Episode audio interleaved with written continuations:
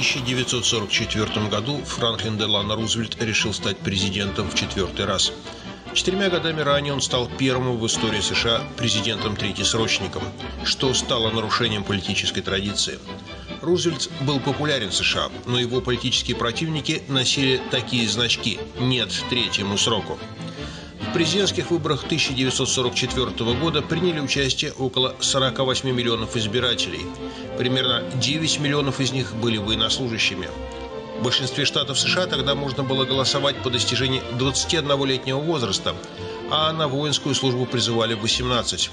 Кандидаты не имели возможности вести пропаганду в войсках, а многие военные были уверены, что обязаны голосовать за верховного главнокомандующего, то есть Рузвельта. Однако само голосование было неплохо организовано. Военнослужащий подписывал особую форму, подтверждая, что имеет право голосовать. От избирательной комиссии своего штата он получал такой конверт. Этим конвертом воспользовался воевавший с японцами морской пехотинец из Западной Вирджинии. В конверт вкладывали заполненный избирательный бюллетень и отправляли в США. Выборы прошли 7 ноября 1944 года, а это письмо было отправлено 8 октября.